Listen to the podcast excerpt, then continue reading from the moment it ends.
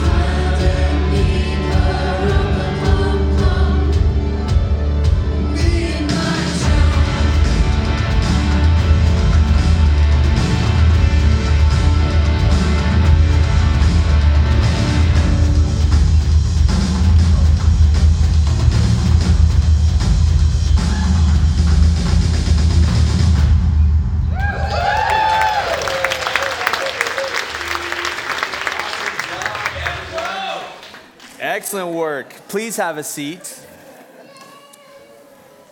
That was truly excellent. Thank you for that.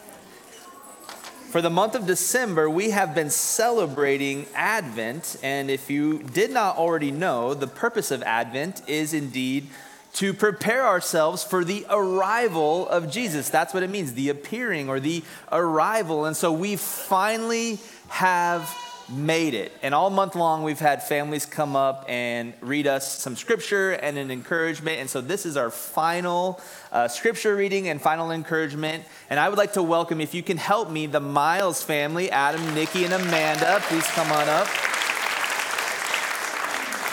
And they are going to lead us through the reading. It will be on the screen as well. Thank you. Good morning. This is Amanda. I'm Nikki. And this is Adam. Hey. And we serve in, we host, co-host a small group on Friday nights at our home, and then I also help in kids a couple times a month. So it was really fun seeing them all up here. Amanda's gonna have fun with the mic, I think. Can you say hi? Say hi. it's not quite an ice cream cone. No. Um, so one of the fun things with, with Christmas, one, just if anybody else out there has had experiences, some people Christmas is hard, or you have different things associated with growing up. Um, and so we're in the process of redeeming Christmas in a sense, and so started some fun new traditions. Um, I liked reading Christmas books as a kid growing up, and we only brought them out at Christmas time. So Amanda gets a Christmas book every year, and those it didn't go away last year; it stayed out, but she really got into it this Christmas. And she has another one under the tree, and then um, another one is we started wearing matching pajamas, much to um, Adam's joy to that. but he puts up with it, and I don't do anything too wild, so we, we kind of compromise from that perspective. But yeah, so I'll turn that over to you. Awesome. So uh, the scripture reading uh, is going to be from Luke 2 1 through 20. Um, so in those days, Caesar Augustus issued a decree that a census should be taken of the entire Roman world. This was the first census that took place while Quirinius was governor of Syria, and everyone went to their own town to register. So Joseph also went up from the town of Nazareth in Galilee to Judea, to Bethlehem, the town of David, because he belonged to the house and line of David. He went there to register with Mary, who was pledged to be married to him and was expecting a child. While they were there, the time came for the baby to be born, and she gave birth to her firstborn, a son. She wrapped him in clothes and placed him in a manger because there was no guest room available for them. And there were shepherds living out in the fields nearby, keeping watch over their flocks at night. An angel of the Lord appeared to them, and the glory of the Lord shone around them, and they were terrified. But the angel said to them, Do not be afraid. I bring you good news that will cause great joy for all the people. Today, in the town of David, a Savior has been born to you. He is the Messiah, the Lord. This will be a sign to you. You will find a baby wrapped in clothes and lying in a manger. Suddenly, a great company of the heavenly host appeared with the angel, praising God and saying, Glory to God in the highest heaven, and on earth peace to those on whom his favor rests. When the angels had left them and gone into heaven, the shepherds said to one another, Let's go to Bethlehem and see this thing that has happened, which the Lord has told us about. So they hurried off and found Mary and Joseph and the baby, who was lying in the manger. When they had seen him, they spread the word concerning what had been told them about this child. And all who heard it were amazed at what the shepherds said to them. But Mary treasured up all these things and pondered them in her heart. The shepherds returned, glorifying and praising God for all the things they had heard and seen, which were just as they had been told. The time has come to celebrate. The birth of Jesus arrived, the arrival of the Messiah, the Messiah who is hope, peace, joy, and love. The wait is over. Like Mary and Joseph, waiting for the announcement to become reality, we feel that anticipation. Like the shepherds tending to their task, we are interrupted with the good news. Like the heavenly hosts singing praise, we lift our voices together to proclaim the coming of our Savior. Like those who receive the message from another, we are amazed. And like Mary, who pondered these things in her heart, we treasure this moment because Jesus is here, God in the flesh, come to save the world. Amen.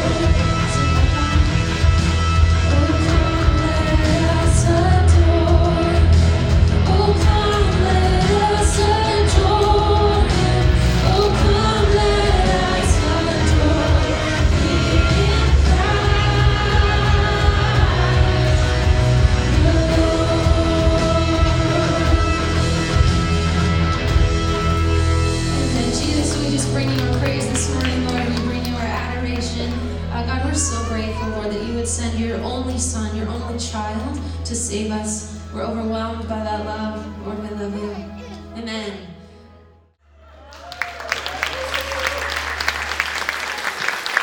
Give it up. Thank you to Zach and all the kids for making us a little bit more joyful this Christmas season. That was truly awesome. Well, I'm uh, excited to be here. I get to share just a brief message with you today uh, about the Christmas story. And, uh, and I realize, as it's already been said, that the Christmas season is very complex in many ways, is it not? One, uh, on the one hand, we have these emotions that are very hopeful and joyful and peaceful, full of love. But these wonderful expressions of life are often coupled with difficult emotions sadness, loneliness, emptiness. And so we have these two hands with different emotions, and they're both very real, both are very felt, and both impact our souls in the deepest way, don't they? Yeah, they really do. Still, there is one thing that everyone will experience in this Christmas season, and that one thing is anticipation. Anticipation. The child that's eagerly awaiting that special gift, and then the parent waiting for the joyful exclamation of the child as they receive that gift. The traveler, restless as they plan for their journey. The welcoming party, counting the days until the guest of honor arrives. The employee, hopeful for that little bit of extra in the form of a Christmas bonus. And the employer, wondering if that little extra will be there to give. The close knit family, thrilled by plans to gather with those that they love. The estranged family, secretly wishing that Christmas will be the catalyst for reconciliation. The gathering of old friends, the spark of new friendships, the blessing of a church family that welcomes each other into the Christmas Eve gathering. All of these things have anticipation baked into their substance. But Christmas anticipation is not a new thing. It has been woven into Christmas before Christmas was Christmas. Now, let me explain what I mean by that. What I'm about to read to you is a prophecy from the prophet Isaiah, recorded in the book of Isaiah almost 700 years before the birth of Jesus. And this is what it says Isaiah 9, verse 6 through 7. It'll be on the screen. For to us a child is born, to us a son is given, and the government will be on his shoulders. And he will be called Wonderful Counselor, Mighty God, Everlasting Father, Prince of Peace. Of the greatness of his government and peace there will be no end. He will reign on David's throne and over his kingdom, establishing and upholding it with justice and righteousness from that time on and forever. The zeal of the Lord Almighty will accomplish, accomplish this. Now, this passage captures a promise from God to Israel, promising that they can and will be free from oppression and captivity of their enemies. This is a hopeful passage, and it ignites anticipation in the people of God. That one day they will be saved, that one day they will be free, that one day they will be made whole again. Now, fast forward 700 ish years, and we find the arrival of Jesus. The baby born into a manger, as we read earlier in the Gospel of Luke's account of the Christmas story. During the Advent reading, we heard about that. But I want to read to you another account of Isaiah's promise fulfilled. This time, it's coming from the Gospel of John, not your traditional Christmas story reading but I want to show you what is happening. John chapter 1, verses 1 through 14 says this It says, In the beginning was the Word, and the Word was with God, and the Word was God. He was with God in the beginning. Through him all things were made. Without him nothing was made that has been made. In him was life, and that life was the light of all mankind. The light shines in the darkness, and the darkness has not overcome it. There was a man sent from God whose name was John. He came as a witness to testify concerning that light, so that through him all might believe. He himself was not the light, he only came as a witness to the light. The true light that gives light to everyone was coming into the world. He was in the world, and through the world was made through him. And though the world, sorry, was made through him, the world did not recognize him. He came to that which was his own, but his own did not receive him. Yet to all who did receive him, to those who believed in his name, he gave the right to become children of God. Children born not of natural descent, nor of human decision, or of a husband's will, but born of God. Verse 14 says, The Word became flesh and made his dwelling among us. We have seen his glory. God bless you. The glory of the one and only Son who came from the Father, full of grace and truth. Now, the word in this passage, the word word, is describing Jesus. So the word being Jesus is significant because if you listen to how Jesus is described, and I'm going to remind you right now, Jesus is God. In Jesus, we find life. Jesus defeats the darkness. That's why we light candles to remind ourselves of the preparing. Those who believe in Jesus are called children of God, and Jesus is full of grace and truth. So you see, Jesus is the gift to humanity, God in the flesh. So all of the sudden, the anticipation of 700 years, that's a really long time. The anticipation of 700 years is no longer needed because the gift has arrived. The gift promised is now the gift tangible, seen, and held, real substance in real time. The promise, now a reality in the form of a child. And so, like the child who is no longer waiting for the gift, or the parent that's no longer waiting for the eager surprise, their anticipation is transferred into joyous celebration. The traveler arrived, the Christmas bonus deposited, the family gathering commenced. The celebration between friends is finally here. All of these things, an idea, a hopeful idea, now a tangible reality. This is the story of Christmas. A Messiah, a Savior, realized through the birth of a child. The Word became flesh, dwelt among us, and his name is Jesus. So today we're going to celebrate that, the arrival of Jesus. We're going to do so with communion. This tangible gift that Jesus is continues today as we remember him through this simple yet very profound act of receiving juice and bread. Jesus himself instructs his followers, his disciples, to do this often that we may never forget his promise. For the person who is still deciding if they want to follow Jesus, that's okay, you're welcome here. This is slightly less than a useful portion of juice and bread.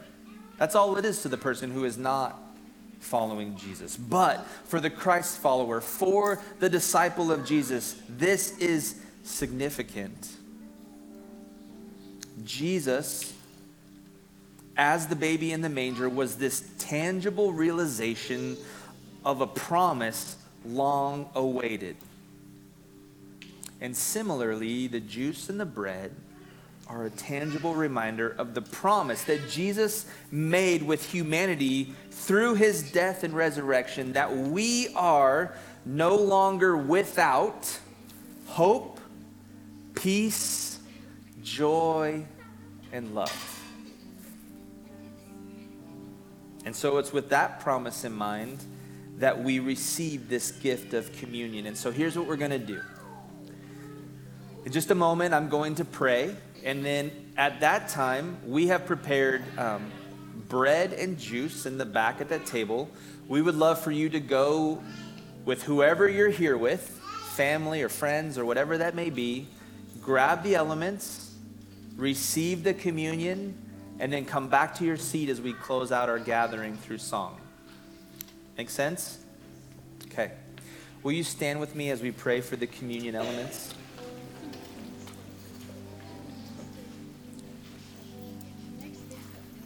God, we thank you for this beautiful time of the year. And we know that there are um, many emotions good ones, hard ones, bad ones. It's the full gamut for us. But today, in this moment, you have our attention, you have our anticipation. So, God, I pray that we would, through our gratitude, receive the bread and the juice, remembering you, tangibly feeling this reminder, tasting this reminder that you have indeed promised us a future full of hope and peace and joy and love. As we receive them, God, may we be reminded of that. We thank you for this in Jesus' name. Amen. So if you would like to, if you feel like you would like to, feel free to walk back and grab the communion elements with your family, and then return to your seats, and we will sing.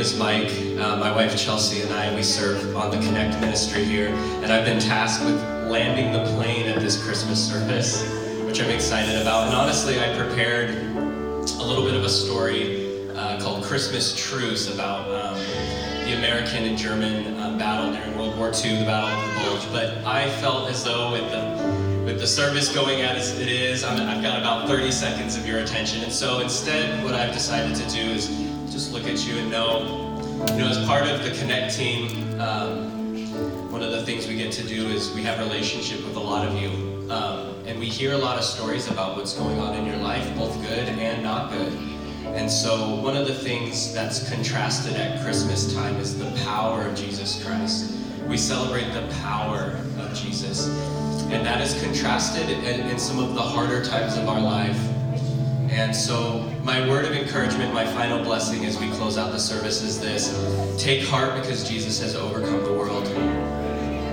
He has overcome the world, and whatever you have in your life that is causing you pain and distress, that is what He has come to touch. So, thank you, Father God. Thank you for this day that we get to celebrate your Son that you sent to be our own individual Savior with what we have going on in our lives. What a powerful and act of love that is. And so I pray, Lord, that as we leave here today and we celebrate with our families and friends, that we remember Jesus came and saved us. Thank you, Lord. Amen. Have a wonderful Christmas.